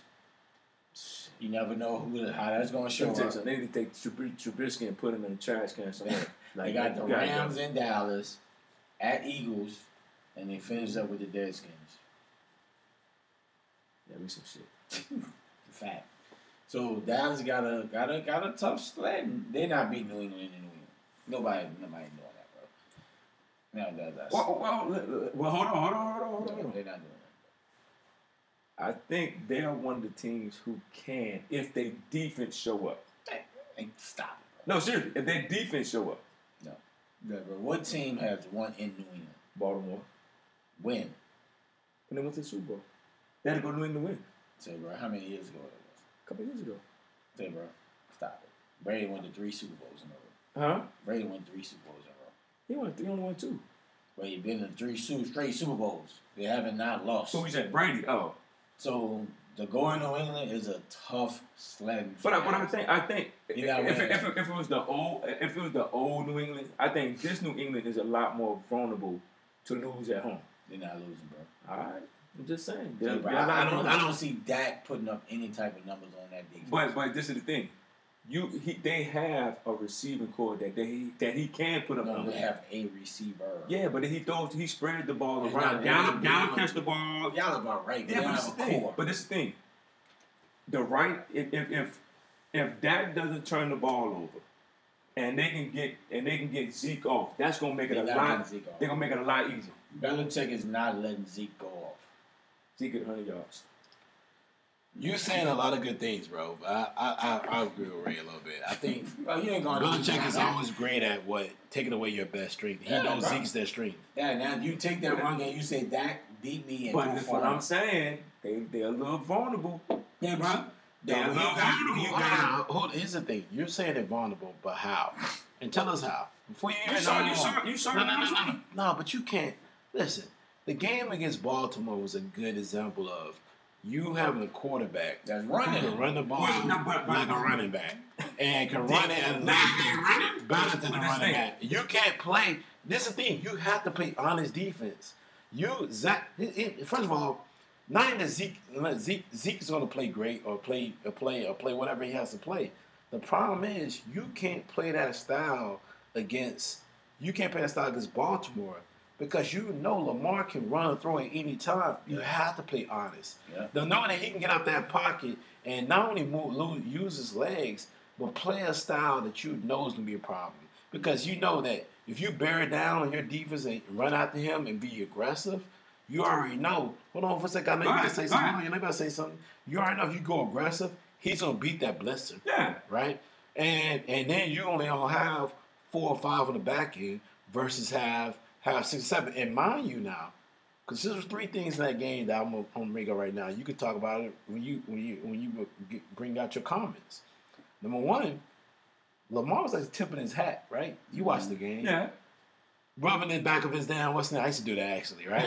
I used to do that around my towel when I knew I was going to throw the ball for real, yeah. And I didn't realize it until I listened to them saying that. Like, damn, they really watched that. Yeah. And the coach told me before that, like, James, I had 2 towels, one in the back, one in the front. And coach told me, like, Jay, stop rubbing that towel. Yeah. Right? Like, yo. And I would, but then I realized, because, you know, I figured myself, I watched my own tape. And I would look at stuff I rub in the front and I rub in the back. And I would do it, conscious knowing that there ain't people watching me, right? Because they watch your tendencies. So, think about that. He's probably thinking about that too, right? Yeah. But Baltimore's not stupid. They're going to tell Lamar, stop doing that. Yeah. They're going to say the same thing. But at the same time, though, right? You got to realize that Lamar's got to think about that. Lamar got to know that that's going to be on always a part of the game plan against him because they're always going to challenge his throwing. So, but New England can't come running in with blitzes because exotic blitzes or not. You got to know, one, Baltimore's going to block enough. They can hand that ball off and take it off of Mark Ingram. They can throw that ball at any time. And what you saw at that game was it was receivers getting open on the back end that Lamar wasn't seeing. That's true. So and they can throw, he can throw it over the top. As soon as the corner falls down, slows down, move over, and Baltimore's defense is good enough to slow them down. Absolutely. And that's gonna be an issue. So what you're saying? Go ahead, and dive in. But I still think Dallas. Think about those topics. I think Dallas do have enough offense to go into New England. I don't think they have that type of talent, though, bro. What? Lamar. Look, but this is the thing. They got enough receivers that can get the job done for them. No. You don't think so? See, bro, when you got Gilmore shutting down Cooper, who else gonna make a play? You got. You can double team Gallup at that point. But then you got old boy from. Cobb been playing consistent for them. He's been real consistent. I'm just saying, they got enough. Bruh, they got enough. They got enough players around them. Man, just on. Like y'all said that the Raiders weren't gonna make the play. I'm telling you, man, they're gonna.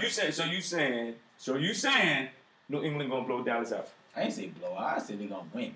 I ain't say blow out. I think they got a chance. They got a chance. Right. But at the end of the day, they got a chance. Look, this is NFL. Everybody got a chance, man. Don't say that. Come on, dog. I'm just saying. Man, I think Dallas make the game close. Man, what the next topic? All right. Listen, that's a good little conversation right there. But let's dive into the one quick topic about college basketball because it just started. Yes, sir. Penny. And I don't know if Donovan knows much about college basketball at all. He's on my team, bro. What are you talking about? Donovan not even playing no more. No, we're terrible, bro. Donovan, we're not talking about the fact that you like Donovan. We're not talking about the fact you like Connecticut, bro. Connecticut ain't even playing no more. They ain't got a program, bro. We're not talking about you like Connecticut. We're actually talking about do you actually play basketball? I do play basketball right now. These players, defensive specialists, baby. Oh, you're a shut down defensive basketball. I don't have to shoot. He said I'm a defensive specialist. I play defense. I don't shoot. I haven't heard that in years. He said I'm a specialist. But have you kept up with James Wiseman? Yeah. Who's he play for? Memphis. I like that. Tell him. Things we telling you. The dude got a restraining order right now, so he played yesterday. I like the fact that he asked why. Hey, man. Hey, why is that? Where's the technical? No, they do have a restraining order on the case. Yeah, they got a restraining order on the case. Restraining court order. Yeah. So you've heard about what's going on, right? Yeah. How do you feel about it, big dog? I think Penny was not a coach at the time. He was an AAU coach, helping the family out. I think honestly, the NCAA they got some old rules that they need to check into, because because you look at it, a lot of kids are moving to these cities, playing. Parents are moving, and they're playing for certain schools. You see what I'm saying? So, I just think they need to revamp their rules in the NCAA. They got too many old rules. Penny, like you said, Penny wasn't the coach. He helped the family out. Now he gets the coaching job. Now everybody won't come down on Penny. And it's not. I just think they need to revamp the rules. Period. They revamp it. They revamp all the rules. Can that happen?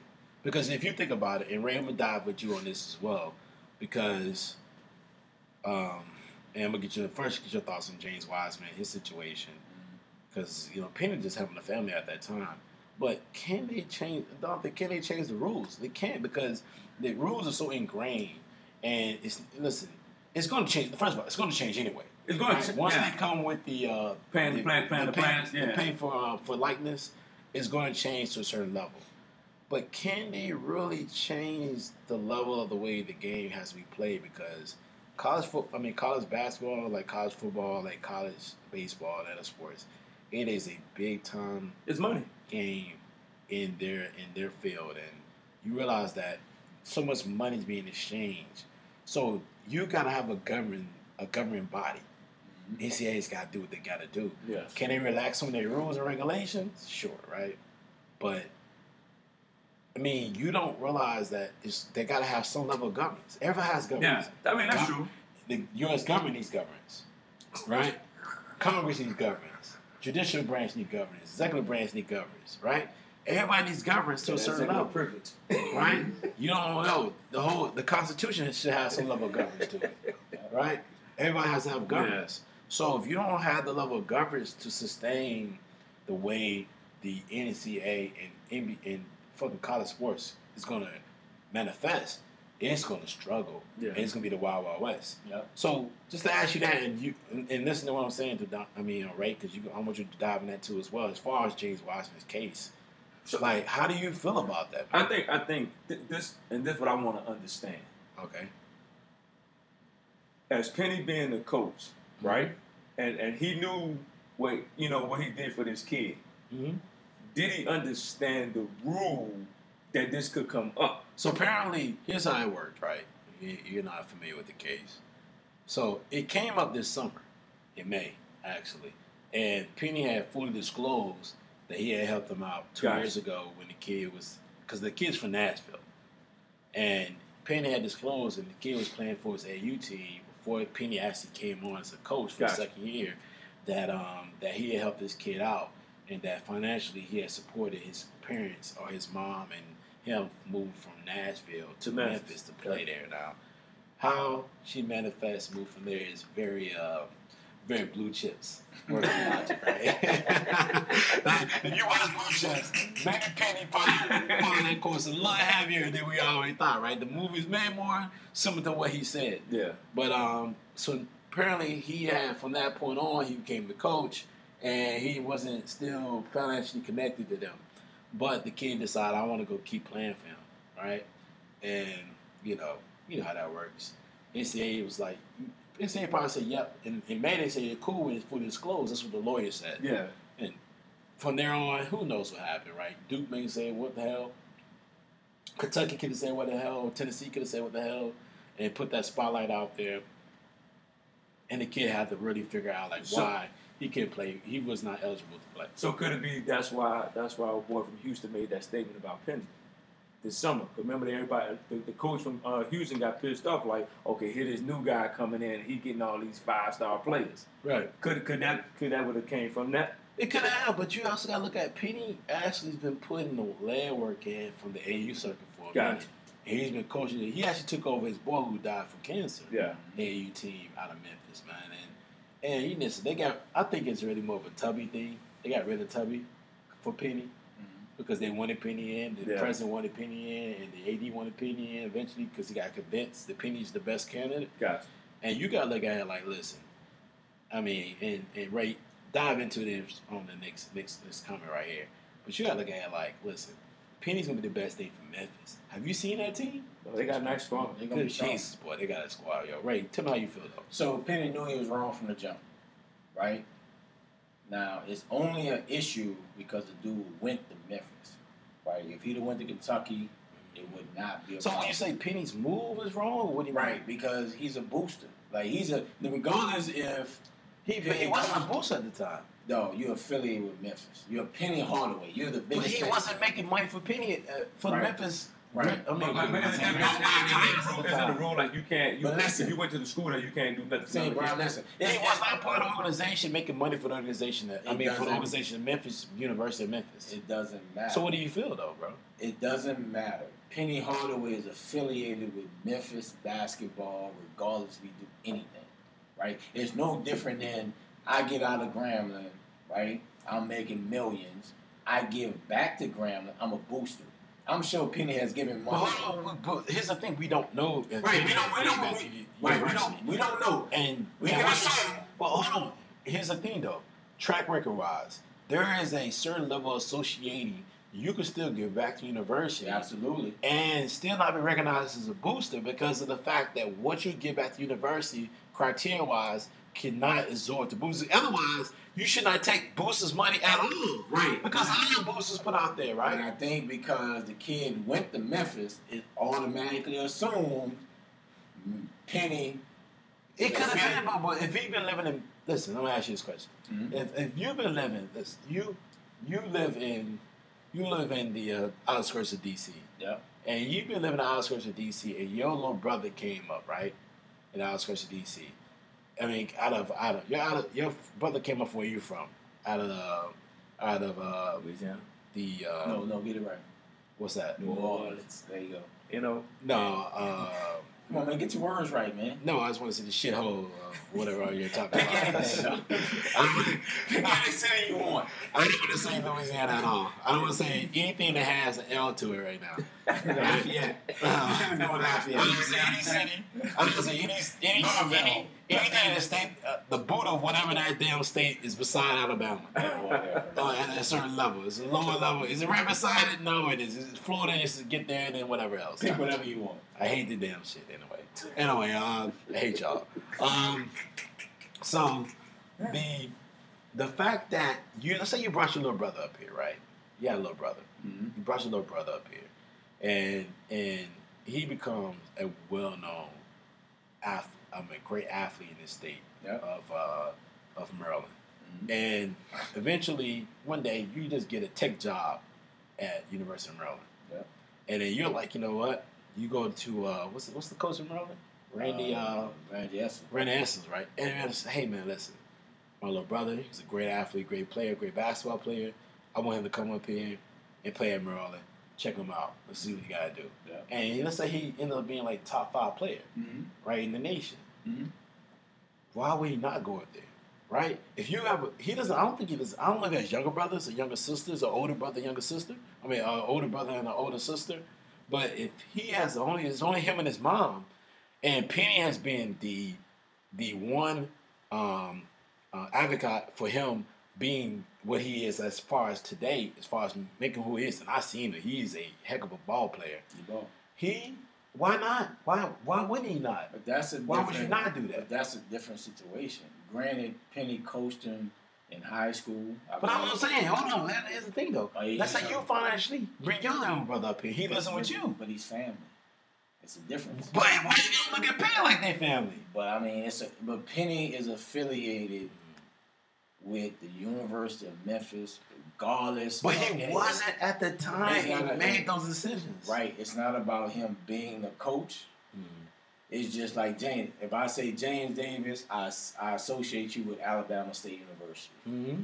Penny Hardaway, I associate you with Memphis University. Mm-hmm. I guarantee you, without even knowing, I am sure within his whole NBA career, Penny has given money to the University of Memphis, right? Whether it's to the basketball university or just to the school, right?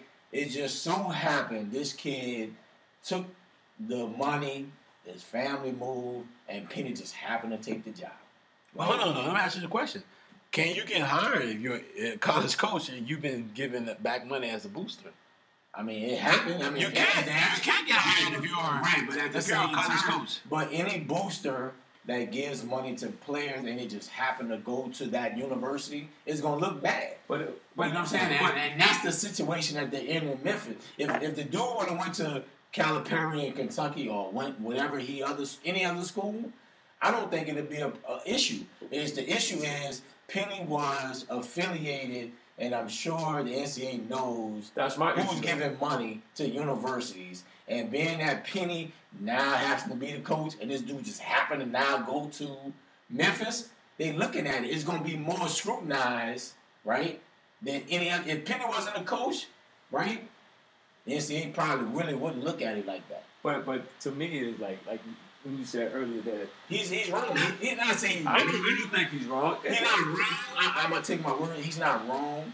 But in this situation, by him being the coach and then the dude end up going there, even before he was the coach, he's gonna get suspended. He's gonna lose this case. I don't think it should be. He's gonna lose this case. But if he went to Duke, you saying it wouldn't have been a problem. No. So what? I don't see him a problem going to play for Penny. Because Penny he's giving money to the university. He's associated to them. So now this guy, so NCAA looking at it like, though, you just gave him $11,000 to move to Memphis. All of a sudden now Penny's the coach now. Why is he going to Memphis? Is it because Penny gave my mom money to move here? Now I feel an obligation to go to Memphis. So that's my question. Was Memphis on his radar before he went there? Who knows? Probably not. That's the biggest. Probably not. It's not about that. That's the $1 million question. These kids make decisions in their freshman sophomore year early, verbal commits, and they don't live up to it. But I think that's the $1 million question. Because if Memphis was on his radar, right, and like we say, Tubby gets fired. Yep. They bring in Penny. Yep. Right. To me, personally, I mean, I wouldn't care because people do it all the time. They do it, but if I'm Memphis, I would not have played them against a low-level competition team you know you're going to beat. Because, the NCAA is going to win. Like, no, you got this stay with the government, with the court, to be able to allow him to play last night. But, dude, at the end of the day, you're not winning this case. So this is my question. If Penny told them this from the start. Right, I get it. If he told them this from the start, it should be case closed. Yes, I get it. No, but at the end of the day, it just so happened that Penny's now the coach, and this dude just now happens to go to Memphis. But still, it makes it look bad. Whether it's right or wrong, it looks bad. But if I done told you this, it's like the situation with Ray Rice. I went to the NFL, told them what happened. Mm-hmm. Let them know, look, I smacked my old lady in the elevator. This is what happened. We in there talking together. I done told you this. And you still say, it's okay. Why are we even talking about it? The answer ain't really saying it's okay. They had to say something because I just don't believe that Penny is that dumb. If the NCAA told him, if you play this kid, we're going to suspend your season. But from Penny's standpoint, he gave him money just out of GP, out of our general principal. That's my guy. I coach him in AU. I'm helping his family out. Penny probably didn't think he was going to be the coach of Memphis. Yeah, but then when he had to think about, I have given money to his university. So yeah, but he's like a booster.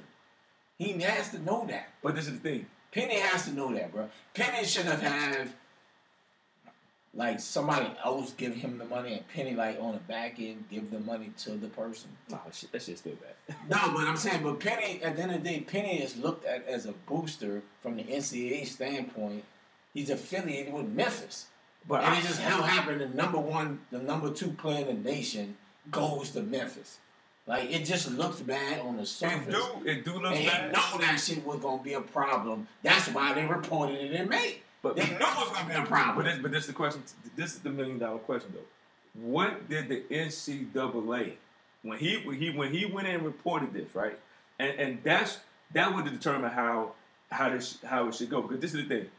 If he disclosed everything that happened, right? We hope they did. That's what I'm saying. We hope they did. If he disclosed everything that happened and the NCAA let it go all the way through the summer, all the way to this week, and then when the season started and they started playing, we got a problem with it now. Yeah, see, that's what we did. See, I think that's why we got to trade, we got to be on a straight line with this one. Because this is the thing. We don't know what Penny told the NCAA, and we don't know what the NCAA told Penny. Right. And I think that's where the restraining order came from. You see what I'm saying? Because if it was all the way that Penny just all the way messed up, I don't think it was a restraining. They wouldn't have put a restraining order against what happened last night. He's not winning this. He gonna sit some games. They gonna forfeit their game last night. Yeah, they be 1-1. No, that's 1-2. No, just sit him. Like, it's early in the year. Sit him until you really figure out from the NCAA standpoint what the decision is going to be. And that's the problem I have with the NCAA. Because if we talked about this in May... Why is it a problem now? Right. Because I'm like this. If I come to you and say, look, this is what happened. I gave them this amount of money. Because I'm Penny a smart guy. And he knows, and I'm pretty sure Penny said... Penny probably got money with his name. Exactly. What's my man name used to be their coach? Who was the coach back then? The dude with the afro. Rand dude. He used to coach Memphis back in the day. Back in the day? Yeah. Penny was that? Penny's that. It was a brown-skinned dude with an afro. Bro, I was probably in my...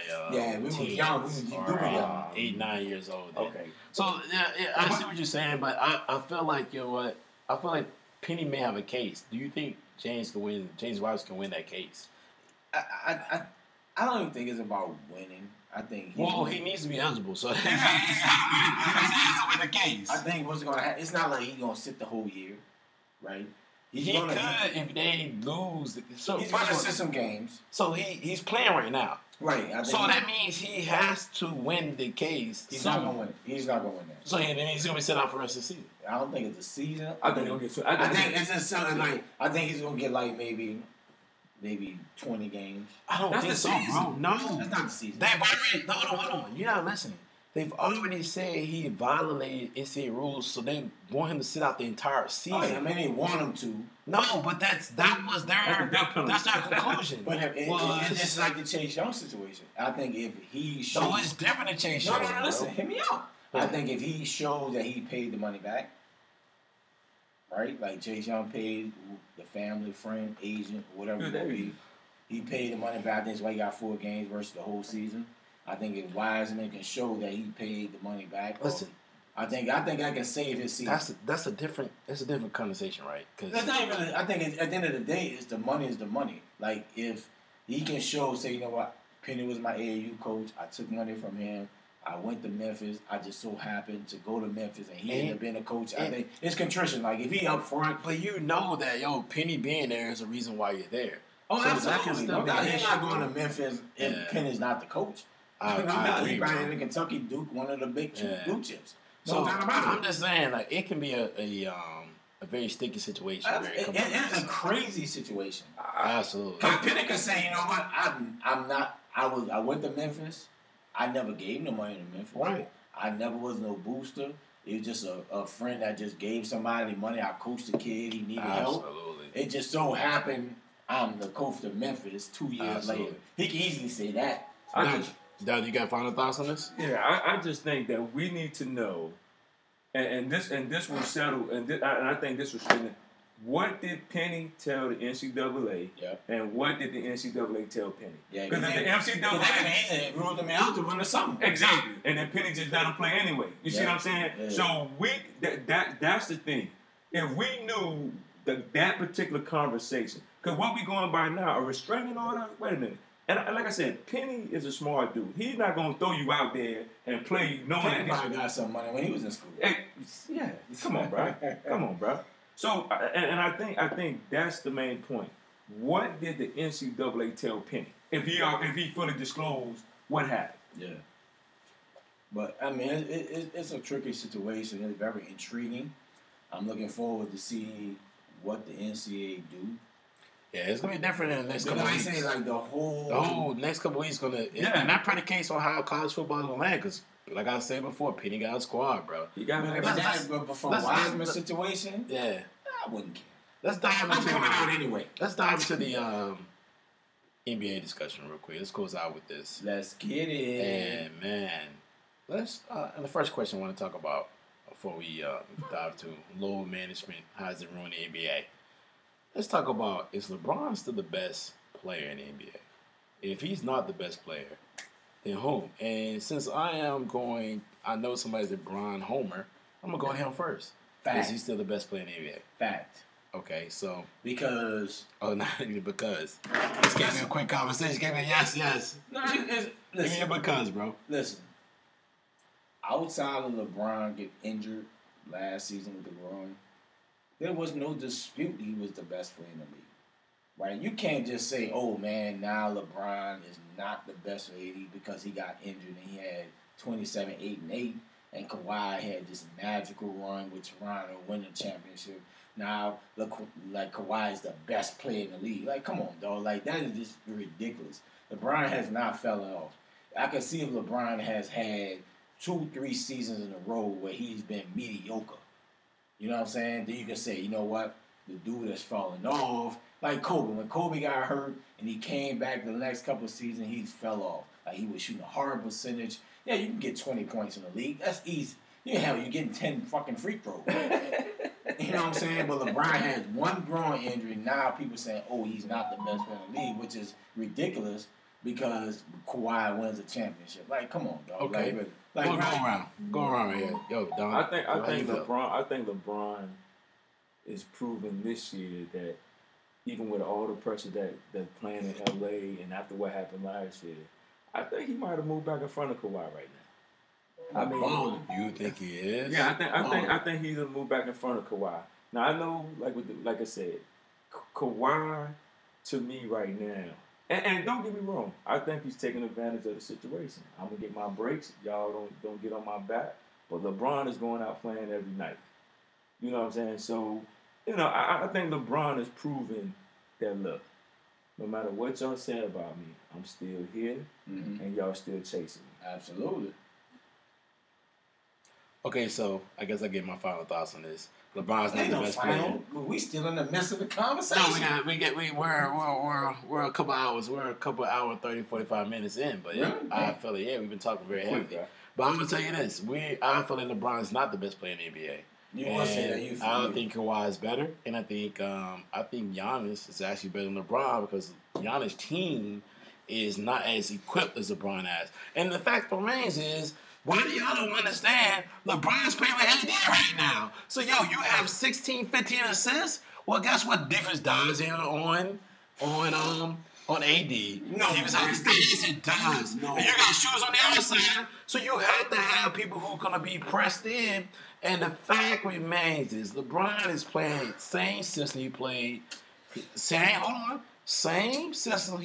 in Cleveland, but a better for it. And AD is playing great basketball right now, too. Come on, man. Say, bro, listen. Oh, AD is getting ready. AD playing well? Yes. And what's the white boy who's balding? Caruso. Caruso ain't playing well? Yes. And Danny Green ain't shooting the three right because of the offense. No, in the structure, LeBron plays. LeBron is props. Hey, Giannis.